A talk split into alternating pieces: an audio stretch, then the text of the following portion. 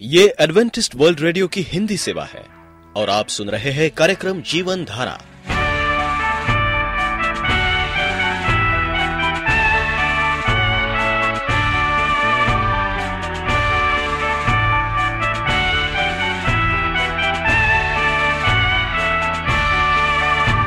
कार्यक्रम जीवन धारा सुनने वालों को मैं स्मिता और मैं अमित हमारा प्यार भरा नमस्कार।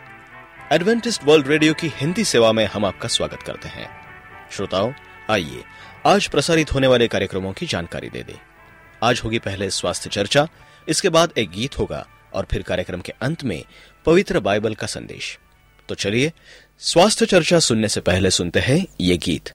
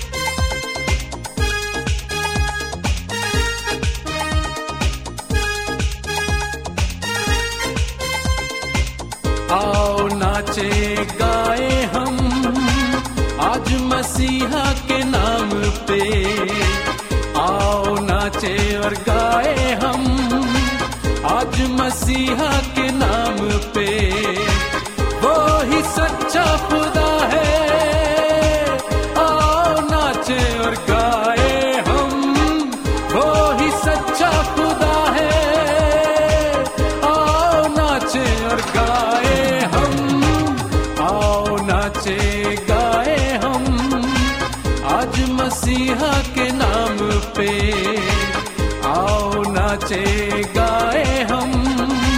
आज मसीहा के नाम पे।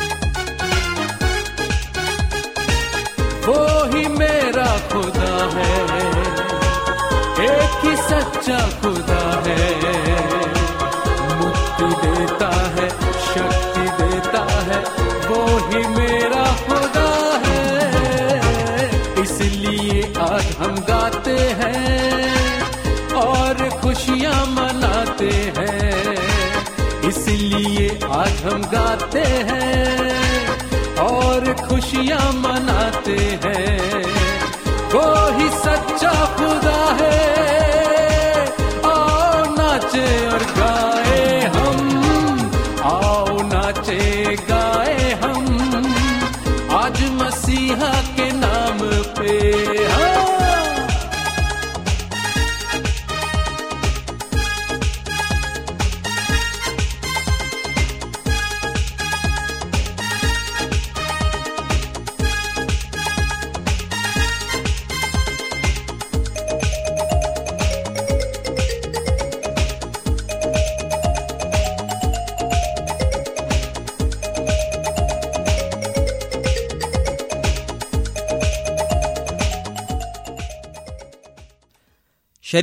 आकार देने के लिए हड्डियाँ होती हैं और हड्डियों की रक्षा के लिए मांसपेशियाँ होती हैं।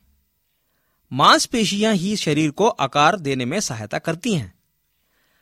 मांस के ऊपर त्वचा होती है। कुछ लोगों में आवश्यकता से अधिक मांस या वसा पाया जाता है। अधिक मांस या वसा की उपस्थिति को मोटापा कहते हैं। मोटापे से शरीर का भार व आकार बढ़ता है। कभी तो मांस व वसा इतनी अधिक बढ़ जाती है कि शरीर बेडौल हो जाता है, जिससे चलना, काम करना कष्टकारी हो जाता है। तब मोटापा हानिप्रद होता है। अतः ऐसे मोटापे से बचना चाहिए। सुरक्षा एवं सुंदरता की दृष्टि से शरीर पर मांस और वसा का होना आवश्यक है। मांस व वसा की कमी होने पर रोग उत्पन्न हो जाते हैं। अतः हानिप्रद है, परंतु आवश्यकता से अधिक मांस व वसा का होना भी हानिकारक है। इस स्थिति में कई रोग उत्पन्न हो जाते हैं। कभी तो असाध्य रोग उत्पन्न होते हैं। अतः मोटापा हानिकारक ही है। अतः मोटापा अधिक होने से अपने आप को बचाना चाहिए। आज प्रत्येक पुरुष, महिला अपने स्वास्थ्य के प्रति सचेत हैं। मोटापा न बढ़ने के लिए हर संभव प्रयास करते हैं। मोटापा स्थूल न बढ़ने के लिए हर संभव प्रयास करते भी रहना चाहिए। मोटापा आभार देता है, जिससे आकर्षण समाप्त हो जाता है। इस कारण भी मोटापा न बढ़ने के उपाय करने ही चाहिए, जिससे आपके शारीरिक आकर्षण बना रहे। पर्सनल पॉइंट द्वारा किए गए सर्वेक्षण के अनुसार, मोटापा बढ़ने का एकमात्र कारण चर्बी युक्त तीली भोजन का सेवन अधिक करना और शारीरिक श्रम व्या व्यायाम न करना है। यह तथ्य इस बात से प्रमाणित होता है कि ग्रामीण पुरुष एवं महिलाओं के शरीर पर मोटापा कम होता है या नहीं के बराबर होता है, क्योंकि वे शारीरिक श्रम अधिक करते हैं। इनकी तुलना में शहर के पुरुष एवं महिलाएँ कम शारीरिक श्रम करते हैं, अतः अधिक मोटे होते हैं। जो विभिन्न रोगों को भी आमंत्रित करते हैं। पुराने समय में अधिक मोटापा अच्छे स्वास्थ्य का परिचायक रहा होगा। किंतु आज ऐसा नहीं है। आज मोटापा अभिशराब के रूप में देखा जाता है। या अच्छे स्वास्थ्य का घोतक नहीं माना जाता। शहरों में आज scooter, motorcycle, car, TV, fridge, washing machine, vacuum cleaner, mixer, grinder आदि संपन्नता एवं विकास के मापदंड बन गए हैं। आज प्रत्येक परिवार इन सबका या कुछ का प्रयोग अवश्य करता है। इसमें कोई अतिशोक्ति नहीं कि ये सब कार्य को सुगमता व सरलता से और शीघ्रता से करने में हमारी मदद देते हैं, जिससे शरीर श्रम को नहीं कर पाता। इसलिए इसके दूरगामी दुष्परिणाम होते हैं। शारीरिक श्रम न करने से मोटापा बढ़ जाता है, जो रोगों को उत्पन्न करता है। मोटापा बढ़ने पर पाचन क्रियाओं की दर में भी कमी आ जाती है, जिससे शरीर की अशुद्धि बाहर नहीं जा पाती और विभिन्न रोग उत्पन्न हो जाते हैं। मोटापा बढ़ने पर उच्च रक्तचाप, मधुमेह, कार्डियोवास्कुलर रोग उत्पन्न हो जाते हैं, जो जीवन पर्यंत ही समाप्त होने पर होते हैं। इन असाध्य रोगों के हो जाने पर जीवन जीना बड़ा कष्टप्रद हो जाता है। अतः मोटापे से अपने शरीर की रक्षा करनी अति आवश्यक है। हम ऐसे प्रयास करें कि हमारे पर मोटापा न बढ़ने पाए, तभी हम स्वस्थ रहेंगे। चर्बी युक्त भोजन करने और व्यायाम न करने से शरीर में अतिरिक्त वसा जमा होती रहती है, जो पाचन ग्रंथि, पित्त पत्थर, अस्थि रोग, हृदय रोग और कैंसर जैसे असाध्य रोग को उत्पन्न करता है। अतः मोटापा नहीं होना चाहिए। आज प्रत्येक पुरुष और महिला स्वास्थ्य के प्रति जागरूक हैं। वे मोटापे से अधिक चिंतित हैं। जरा सा मोटापे बढ़ने पर वे उसे कम करने के लिए उपाय करते हैं, क्योंकि उन्हें पता है कि मोटापा रोगों की पिटारी है। रोगी होने पर स्वास्थ्य ठीक नहीं रहता और जीवन की सहजता समाप्त हो जाती है। मोटापा ना बढ़े इसके लिए वसा का सेवन भी नहीं करना चाहिए। प्रत्येक की मात्रा समुचित होनी चाहिए। अधिकता हानिप्रद हो सकती है। अतः अधिकता से बचें। पुराने समय में महिलाएँ कुएँ से पानी खींचती थीं, फिर सिर पर पानी रखकर घर लाती थीं, घर में झाड़ू पोछा करती थीं, बर्तन साफ़ करती थीं, कपड़े धोती थीं। इन सबसे शारीरिक श्रम होता था। इस कार्य में प्राय औरतें कम रोगी होती थी लेकिन आज परिस्थिति बदली है। ग्रामीण परिवेश से शहरीकरण हुआ है। शहर में इतना श्रम करना संपन्नता की घोतक नहीं है। अतः कार्य नौकरों से कराया जाता है या मशीनों से। इसीलिए हृदय रोग मधुमेह बहुत ही संख्या में बढ़ने लगे हैं। मोटापा न बढ़ने पर शरीर आकर्षक लगता है तथा फुर्तीला रहता है। साथ ही विभिन्न प्रकार की क्रियाएँ भी सुचारू रूप से कार्य करती हैं, जिससे साधारण तथा असाध्य रोग उत्पन्न नहीं हो पाते। अच्छा स्वास्थ्य ही जीवन के आनंद को उठा पाता है। रोगी का जीवन अभिशाप न बने, इसलिए हमारा स्वास्थ्य ठीक रहना चाहिए। इस कारण हम ऐसे सामान्य उपाय करें, जो हमारे शरीर को मोटापे से बचा के रखें। तभी हम स्वस्थ रहेंगे और जीवन का आनंद उठा पाएँगे। दोस्तों, जीवन एक अनमोल चीज़ है। जिस प्रकार बीता समय वापस नहीं आता, उसी प्रकार एक बार स्वास्थ्य खो जाए तो वापस नहीं आता। अतः हम ऐसे प्रयास करें जिससे मोटापा ना बढ़े और हम स्वस्थ रहें, तभी जीवन की सार्थकता सिद्ध होती है। हमें उम्मीद है कि आज की ये जानकारी आपको बहुत अधिक लाभ पहुंचाएगी। अब आप वेल्डन चरण को आज्ञा दीजिए। नमस्कार। आप एडवेंटिस्ट वर्ल्ड रेडियो का जीवन धारा कार्यक्रम सुन रहे हैं। यदि आप पत्राचार द्वारा यीशु के जीवन और उनकी शिक्षाओं पर या फिर स्वास्थ्य विषय पर अध्ययन करना चाहते हैं तो आप हमें इस पते पर लिख सकते हैं। हमारा पता है। वॉइस ऑफ़ प्रोफेसी ग्यारह हेली रोड नई दिल्ली एक एक शून्य शून्य शून्य एक इंडिया। शैतान के साथ कैसा बर्ताव किया जाए? भाग दो। प्रिय रेडियो मित्रों, शैतान हमारे जीवन को बर्बाद करना चाहता है, वो तोड़ना चाहता है। इसीलिए मसीह दुनिया में आया ताकि हम शैतान को अपने जीवन से हरा सके।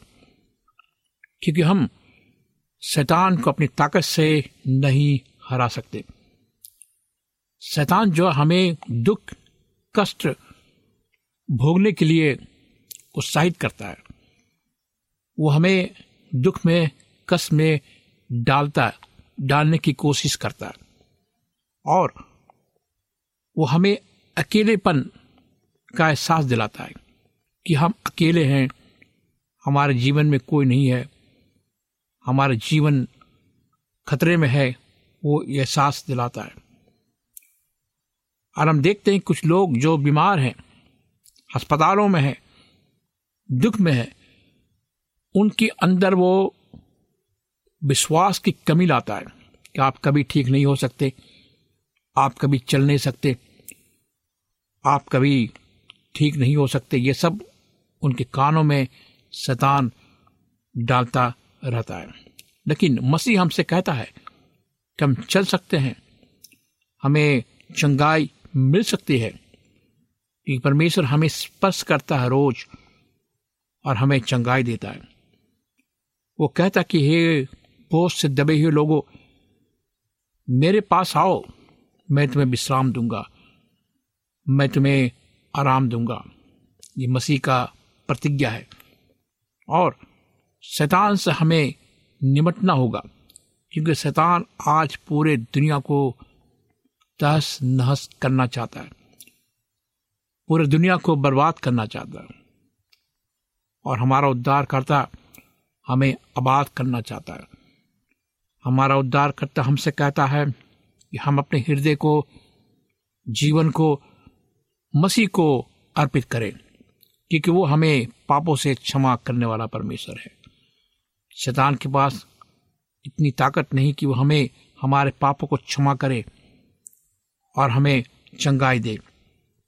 हमें यीशु के पास आना। फिर भी हम देखते हैं क्या संसार में बहुत से ऐसे प्रचारक हैं, जो शैतान की मदद से चंगाई कर रहे हैं। बड़े बड़े काम कर रहे हैं देखा गया है। चंगाई के बाद जब लोग घर जाते हैं, फिर वो बीमार पड़ जाते हैं। फिर वो बिस्तर में लेट जाते हैं। फिर वो व्हील चेयर में बैठे रहते हैं। मैंने बहुत से लोगों को देखा है। दुख का अकेलापन। शैतान चाहता कि हम अकेलेपन में रहें। हम दुख में रहें। दुख का अकेलापन सबके जीवन में होता है। योहन्ना रचित सुसमाचार के ग्यारह अध्याय में हम मरियम और मर्था के बारे में पढ़ते हैं। उनका भाई लाजरस मर गया था। यीशु अब तक नहीं पहुँचा था। वे अपने भाई के सौ के पास खड़े होकर रो रही थी। संभवतः आपके लिए भी पूरा संसार एक विलास, एक विशाल कब्रस्थान बन गया है। आप अपने किसी बीमार मित्र को देखते हैं और आप संगति पाने के लिए इच्छुक हो जाते हैं। आप चाहते हैं कि कोई व्यक्ति मज़बूत हाथों के साथ आए और आपकी मदद करे।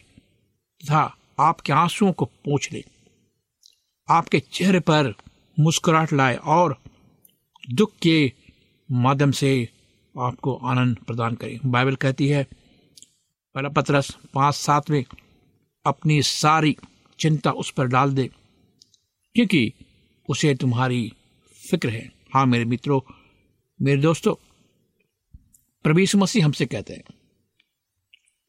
कि अगर आप चिंतित हैं तो अपनी सारी चिंताओं को, सारी फ़िक्र को हमें प्रवीषु मसीह में डालना होगा।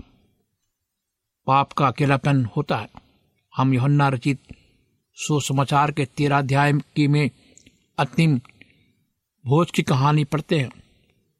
यीशु ने यहूदा के द्वारा पकड़ाए जाने की भैंसवाणी कर दी थी। योहन्ना ने पूछा, हे प्रभु, वो कौन है? यीशु ने कहा, वही है जिसे मैं रोटी का टुकड़ा डुबा कर दूँगा। और उसने रोटी को टुकड़ा डुबाकर समोन के पुत्र यहूदा स्कृति को दिया।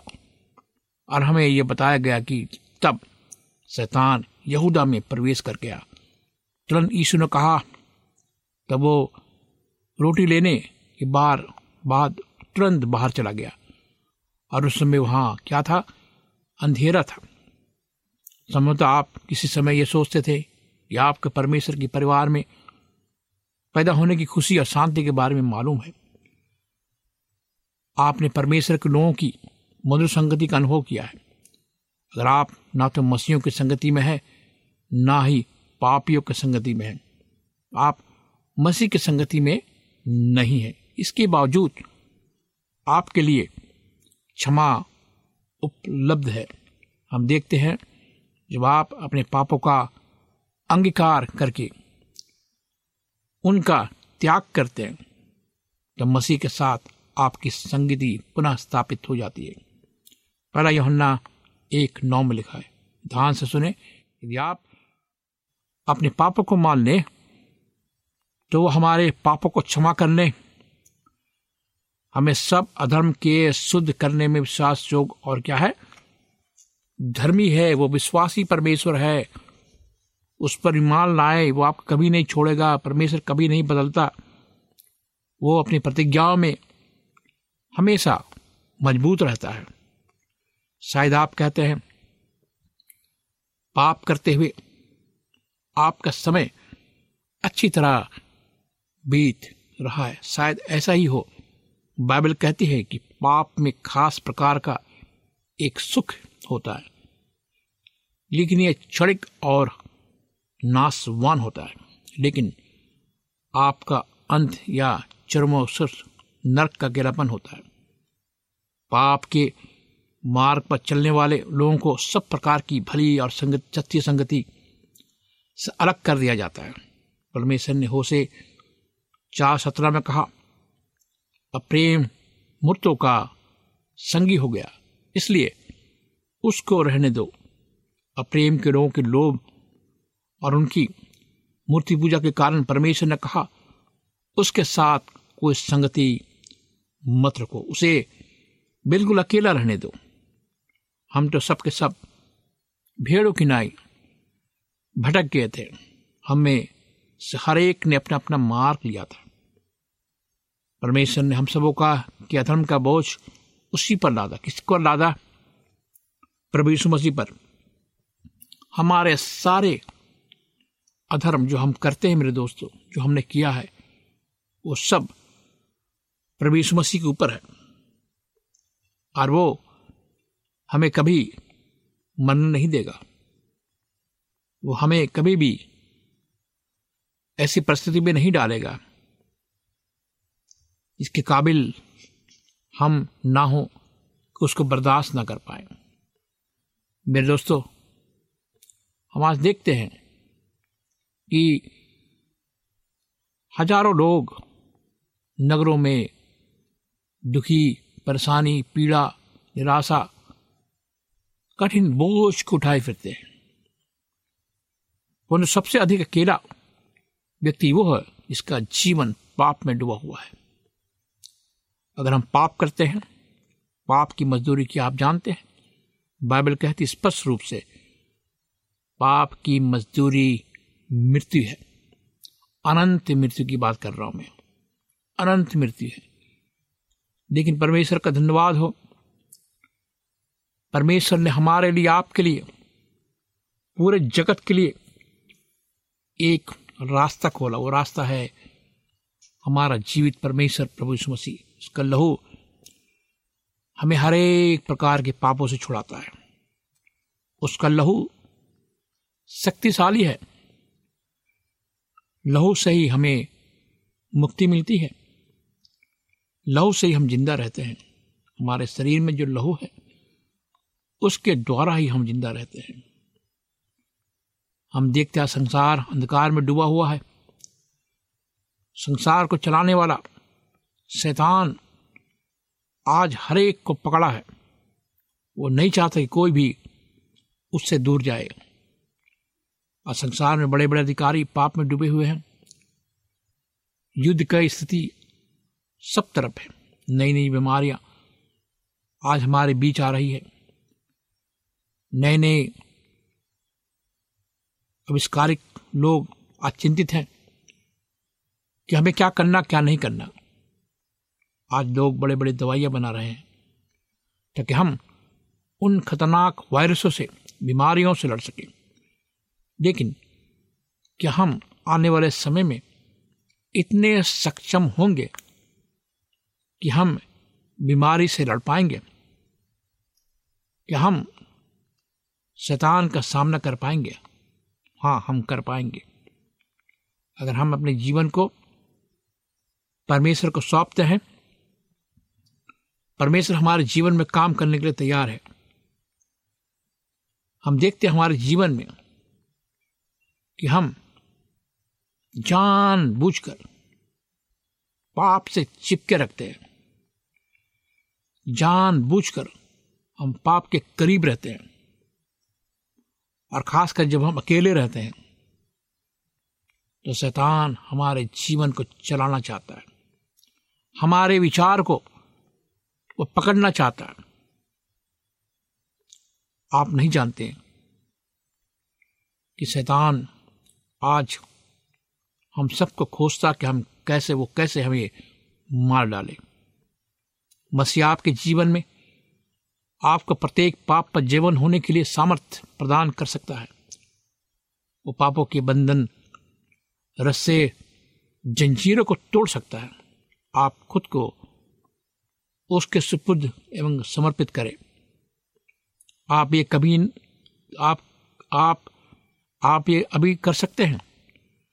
मसीह को शांति, खुशी, संगति जान सकते हैं। आखिर में हम देखते हैं उद्धारकर्ता का अकेलापन होता है। हज़ारों लोग उसे घेरे रहते हैं। उसके पीछे चलते रहते हैं। फसा के पर्व के मौसम में हर तरफ़ खुशी छाई रहती है। परंतु यीशु, तुच्छ जाना जाता। मनुष्यों का त्यागा हुआ। दुखी पुरुष था। रोग से उसकी जान पहचान थी। लोग उससे मुख फेर लेते थे। वो तुच्छ जाना गया। लाखों लोगों ने उसको देखा और पाया कि जीवित परमेश्वर, जिस प्रकार वो बात करता था, जिस प्रकार वो चंगाई करता था, लाखों लोगों ने अपनी आँखों से देखा। हम देखते उदारकर्ता का अकेलापन होता है। हज़ारों लोग उसे घेरे रहते थे, उसके पीछे चलते थे। फसा पर के मौसम में हर तरफ़ खुशी छाई रहती थी। यीशु, बाइबल में देखते तुझ जाना गया, मनुष्य का त्यागा हुआ, दुखी पुरुष था रोग से उसकी जान पहचान थी। लोग उससे मुख फेर लेते थे। वो तुझ जाना गया। लोगों ने उसका मूल नहीं जाना। निश्चय हमारे, उसने हमारे रोगों को सह लिया। हमारे दुखों को उठा लिया। तो भी हमने उसे परमेश्वर का मारा कूटा, दुर्दशा में पड़ा हुआ समझा। परंतु हमारे ही अपराधों के कारण घायल किया गया। हमारे अधर्मों के कामों के हेतु कुचला गया। हमारे शांति के लिए उस पर तान न पड़ी। उसके कोड़े खाने से हम चंगे हो गए। हम तो सब के सब भेड़ों की नाई भटक गए थे। हम से हर एक ने अपना अपना मार्क लिया। यवा ने यानी परमेश्वर ने हमारा सबका बोझ उस पर डाल दिया। तिरपन तीन छ अकेला था। परंतु इसलिए हुआ कि नबियों का वचन पूरा हो। तब सब चेले उसे छोड़कर भाग गए। मती छब्बीस छप्पन। अपने लोगों के खातिर आया और उसके अपने लोगों के लोगों ने ग्रहण नहीं किया। और भीड़ ने उसे क्रूज पर चढ़ाओ क्रूज पर चढ़ाओ कह कर कह मरकुस पंद्रह में लिखा है। लोगों ने कहा, उस पर क्रूस को चढ़ाओ। और उसे क्रूस पर लटका दिया गया। तीसरे पहर बड़े सबसे पुकार कर कहा परमेश्वर, हे मेरे परमेश्वर चुन मुझे क्यों छोड़ दिया? मेरे मित्रों, हमें निश्चित रूप से जानना है शैतान के बारे में कि शैतान हमें मारना चाहता है। शैतान हमें पीड़ा पहुंचाना चाहता है। आइए हम आज प्रस्ताव करें, परमेश्वर के पास आए और उससे प्रार्थना करें। जीवित परमेश्वर पिता वहाँ तेरे पास आते खुदावन, अपने गुनाहों को लेकर हमारे साथ हो, हमें शक्ति ताकत, हिम्मत दे। कि हम अपने जीवन में युद्ध कर सकें। सुनने वाले श्रोताओं के साथ हो। हम हिम्मत, ताकत दे खुदावन कि हम अपने आप को जीत सके और प्रभु, हम तेरे लोग कहना सके। इस प्रार्थना को प्रभु यीशु मसीह के सामर्थ्य नाम में मांगते हैं। आमीन। परमेश्वर आपको साथ हो और आप निरंतर प्रार्थना करते रहे। अगर आप चाहते हैं कि मैं आपके लिए प्रार्थना करूँ अगर आप उदास है, बीमार है, तकलीफों में, बिस्तर में है तो आप मुझे पत्र लिख सकते हैं, ईमेल कर सकते हैं, फ़ोन कर सकते हैं। हमारा फ़ोन नंबर है नौ छः आठ नौ दो तीन एक सात शून्य दो। नौ छ आठ नौ दो तीन एक सात शून्य दो। इस कार्यक्रम को सुनने के लिए आपका बहुत बहुत धन्यवाद। परमेश्वर आपको आशीष दे। यदि आपका कोई प्रश्न या सुझाव हो तो हमें अवश्य लिखिए। हमें आपके पत्रों का इंतज़ार रहेगा। हमारा पता है। कार्यक्रम Jeevan Dhara Adventist World Radio post box सत्रह पुणे चार एक एक शून्य शून्य एक महाराष्ट्र इंडिया। पता एक बार फिर नोट कर ले। कार्यक्रम Jeevan Dhara Adventist World Radio post box सत्रह पुणे चार एक एक शून्य शून्य एक महाराष्ट्र इंडिया। और अब हमारा समय यहीं पर समाप्त होता है। इसी समय इसी मीटर बैंड पर आपसे फिर भेंट होगी। तब तक के लिए मैं स्मिता और मैं अमित हमें आज्ञा दीजिए। प्रभु आपको आशीष दे।